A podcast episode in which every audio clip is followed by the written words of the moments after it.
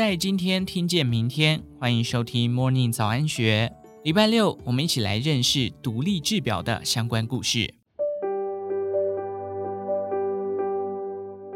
转动指针，听齿轮咬合，精彩工艺千变万化，就为了能让时间在精巧的机械腕表内通过。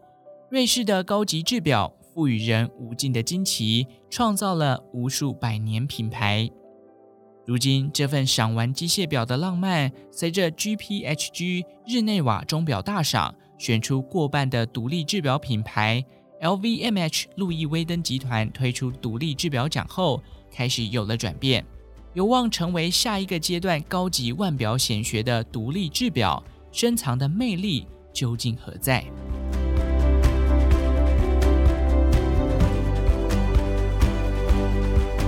每年冬天十一月份，在寒冷的瑞士日内瓦境内，一群由专业钟表媒体人、资深藏家，甚至是不同品牌钟表部门的代表构成的评审团，将会点评出这一年钟表圈奥斯卡 GPHG 日内瓦钟表大赏的结果。台湾首位被邀请参与此盛会的钟表专家，瑞士高级制表基金会资深讲师陈玉红认为。无论是 GPHG 奖项还是基金会的任务目标，都聚焦在文化推广。持续回到二零零一年，GPHG 日内瓦钟表大赏正式成立。这一年，表坛同时发生了两起事件，默默种下二十年后的大树种子。其一，出身纽约第五大道的钻石之王珠宝品牌 Harry Winston。和日后创立独立制表圈顶尖品牌 MBAF 的 Maximilian Balzer 合作，带来了具有独立制表精神的 Opus 系列腕表。精彩的外形打破人们对腕表的想象。其二是雅典表，以传奇女性制表师 Carol Forster Casapi 在一九九零年代构思出的特殊设计为蓝本，推出了 Freak One 奇想腕表，无指针。表盘及表冠，唯有中央防止地心引力影响的飞行卡罗素装置。Freak One 惊艳众人，这只初步入千禧年就以前无古人姿态亮相的腕表新作，成了日后影响表坛的关键角色之一。二十年后，Freak One 新作夺下了二零二三年 GPHG 的最佳经典腕表奖。陈玉红认为，虽然 Freak One 推出的年份，只和 GPHG 一样大，不比历史动辄百年的老品牌经典设计，比如爱彼表的皇家橡树系列，或是 IWC 万国表再度复刻推出的工程师腕表等。但在当时，雅典表是敢于冒险，以全新设计挑战市场的独立制表品牌。陈玉红分享，评审评选时并不知道彼此的观点，十九个奖项透过逐一票选。讨论后，过半都给了独立制表品牌。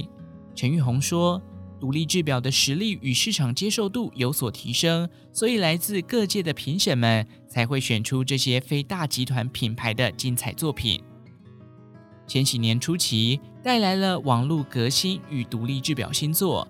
二十年过去了，在变与不变间，叛逆求新的开创精神仍在，以名为创意的柴薪。点亮了制表工业。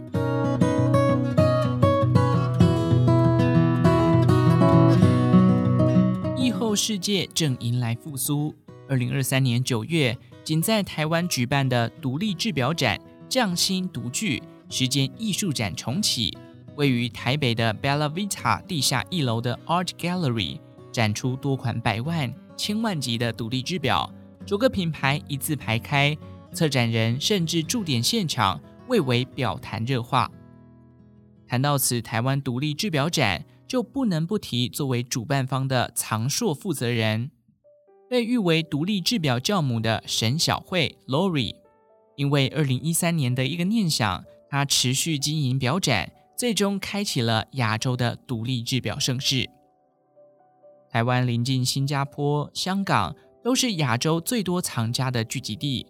出身新国的高登钟表，曾和百达翡丽共办艺术展，香港大型品牌主导的表展数量也不在话下。相较之下，独立制表藏家所诉求的独立性、刁钻的品味，似乎还没有一个表展能够满足。沈小慧说：“毕竟卖表很直接，新加坡不办展也有生意，香港则更重视中国及世界各地对主流品牌的市场需要。威硕则是想在台湾做有独立指标的事情。”他提起举办独立制表展的初衷。另一部分是希望台湾也能有引发国际关注的钟表展。近年独立制表讨论度高的原因，一方面是拍卖行有许多优异拍品出现，二级市场价格涨跌有推波助澜之效；另外一方面，新世代藏家收入渐丰，千禧世代成为购买主力，求新求变，对于独立制表接受度比上一辈更高。沈小慧说。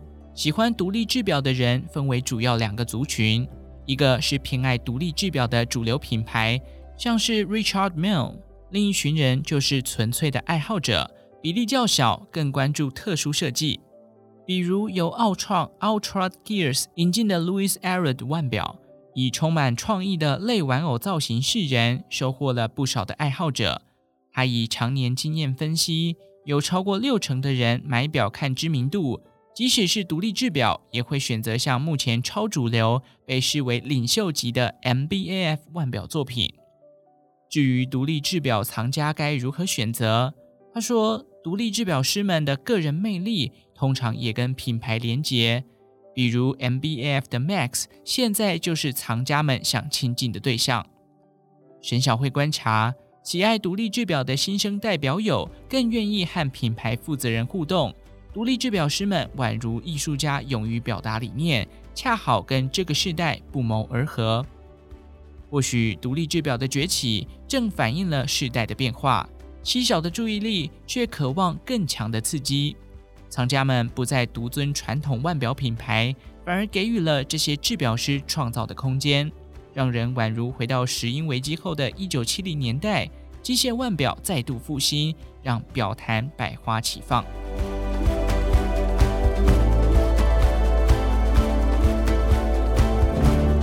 穿过台北古城北门，步入一处民房的三楼，内藏着台湾专门保养与维修的台湾钟表学院。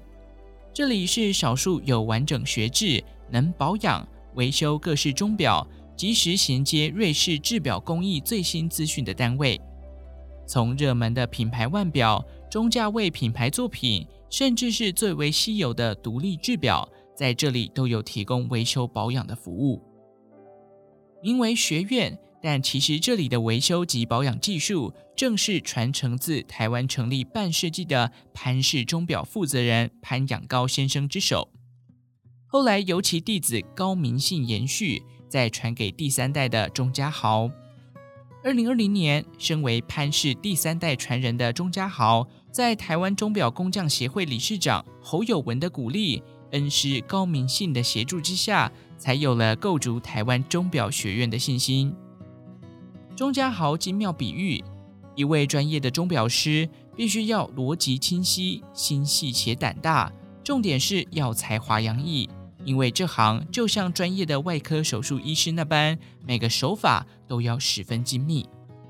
钟表师的养成，从能维修、保养，甚至制作零件，到可以制表的水准。是天才加上努力，都是才华洋溢的稀少人群。目前许多腕表品牌都由这里提供高阶的保修服务。钟家豪说：“我们常经手的劳力士在台湾也有两个保修服务中心，可见其对此市场非常重视。现在许多品牌倾向直营保修，把技术锁在总厂内，提高服务费。”某种程度上也是增加了藏家玩家们的成本。除了高阶名表，独立品牌的手表也会送到这里维修。他观察，真正的藏家，尤其喜欢独立制表的人，会更想了解品牌本身。钟家豪说：“不敢说收很多，因为比较稀有，但有玩的人会玩得很精。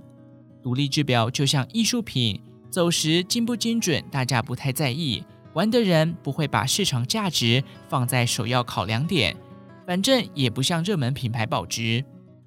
他思考目前遇过的藏家，反而不太会分大小厂品牌，而是从纯粹的喜好出发。独立品牌因为没有集团奥援，经营不易，要保修偶尔也需要原厂零件，钟家豪也会协助代订。超过千万的梦幻逸品，大师级的 Do For 作品，年产量不高，是钟家豪和团队成员保修过的顶级作品。台湾正努力建立钟表维修体系，但远在瑞士诸多钟表品牌的母国，却正在经历缺工的状况。既然万中选一的稀有人才培育不易，钟表学院正试着将创新的钟表教育系统带入台湾。钟家豪说：“找到对的人，给他舞台，让他发光发热。我常说，要持续找寻并培育合适的人才。无论制表、维修，那些齿轮、游丝、百轮间所藏的工艺秘密，都是充满灵光天才们的精彩创作。”以上内容出自《金周刊》一四零九期，详细内容欢迎参考资讯栏下方的文章连接。最后，祝福您有个美好的一天，我们下次再见。